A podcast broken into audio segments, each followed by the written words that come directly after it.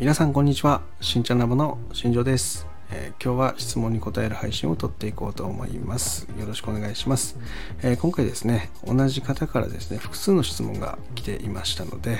そこにね一つずつ、答えていこうかなというふうに思っております。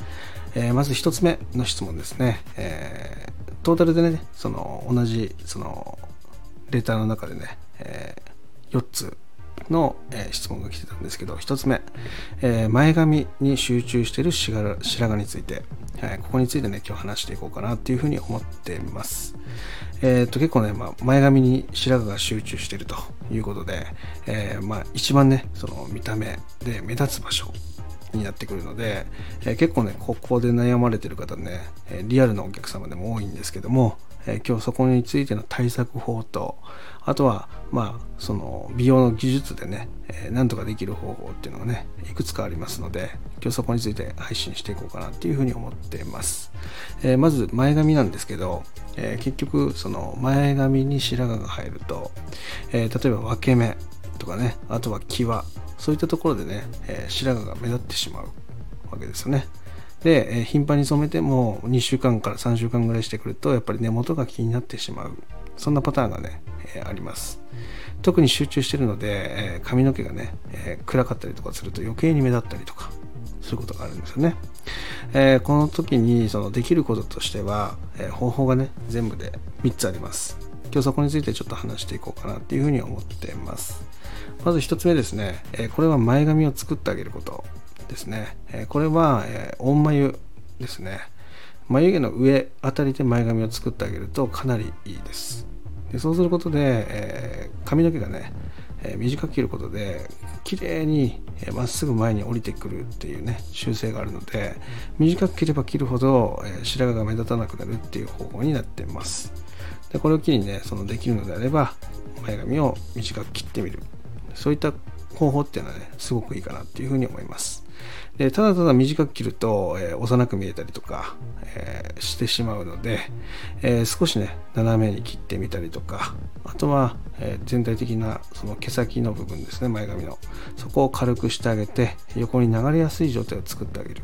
そういう風な作り方もありかなっていうふうに思います。で2つ目ですね、2つ目の方法としては、髪の毛全体を少し明るくしてあげるっていう方法ですね。これやってあげるとねすごくいいです。これはただ髪の毛がねショートの方に限る方法になってくるので、ここに関してはねあまりカラーに慣れてない方だったり、明るくするのに抵抗がある方っていうのにはあんまりおすすめできません。ただ明るいのが好きですとか、そういった場合であれば全体的に明るくするっていう方法は一つの方法としてありです。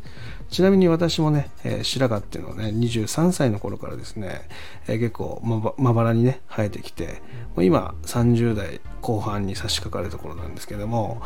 かなりの白髪の量があります。なので僕自身は、ブリーチっていうのを行って全体的に髪の毛を明るくして、白髪染めをやらずに髪を明るくして白髪をぼかすっていう方法をとってるんですけども、そういうやり方もあったりしますね。これもね方法の一つとしてはありますよってことです。で3つ目、これはねすごくおすすめの方法で、ハイライトっていうね、手法の技術があるんですけども、それを、結構強めに入れてあげると、メッシュに近いぐらいの、ハイライトっていうのを細かく太く入れるのではなく、細かく前髪含め全体的に入れていく。そうすることで、白髪の部分とね黒髪の部分と、あとはハイライトで入っているところで明るく見えるので、ものすごくね見え方としては全体的に髪の毛が明るいような形で見えたりします。で、明るい髪の毛っていうのがね生えてくる、このハイライトで入ることで、もともと生えてる白髪っていうのがボケてですね、見えづらくなってくるっていう、メリットがあります。この方法をやってあげるとすごくいいんですよね。はい。で、番外編の方法としては、メッシュ、あとまたはハイライトの、続編になってくるんですけども、このハイライトとヘナの組み合わせをすることで、白髪もねヘナでねちょっとオレンジっぽく染めることでですね、よりなじませる方法っていうのもあったりします。なので、ハイライトを入れた後にですね、ご自宅でヘナないしサロンでねヘナのメニューをやってるところがあればサロンでもいいです、自宅でもいいと思うんで、ハイライト自体はねその美容室でしかできない施術になってくるので、美容室でやって家に帰った後に自宅でヘナを塗ってみるとか、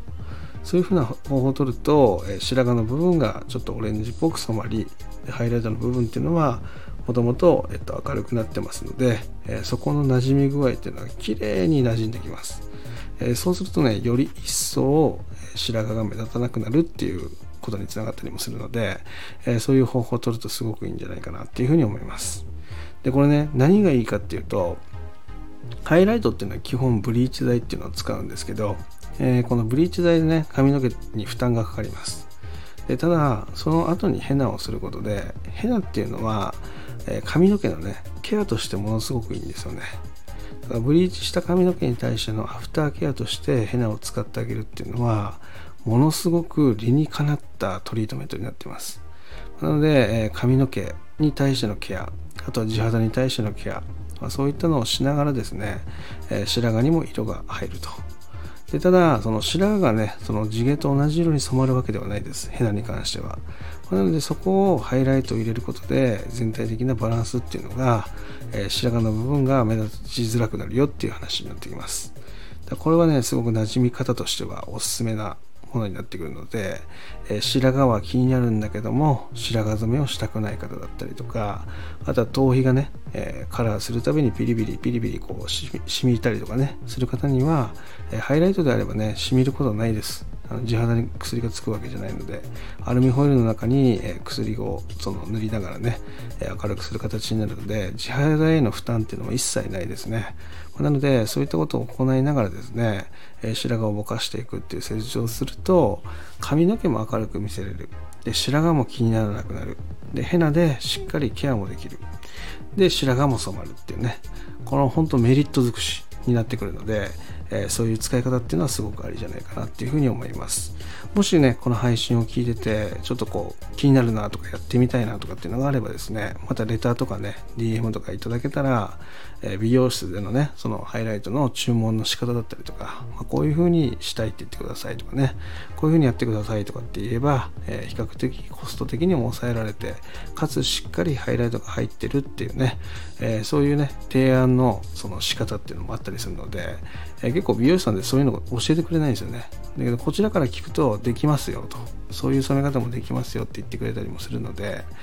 コストを抑えながらしっかりハイライトを入れる方法っていうのもねあったりします。だそこをねもし知りたければね、またねレターとかいただけたら、美容室に行った時にこういう風に、注文してみてくださいっていう、全体的なねその提案の仕方方法っていうのもね教えていきますのでよろしくお願いします。今日はねこの辺で失礼したいと思います。またね2つ目3つ目の話っていうのは次回やっていきますのでよろしくお願いします。今日も最後まで聞いていただきありがとうございました。ではまた明日、バイバイ。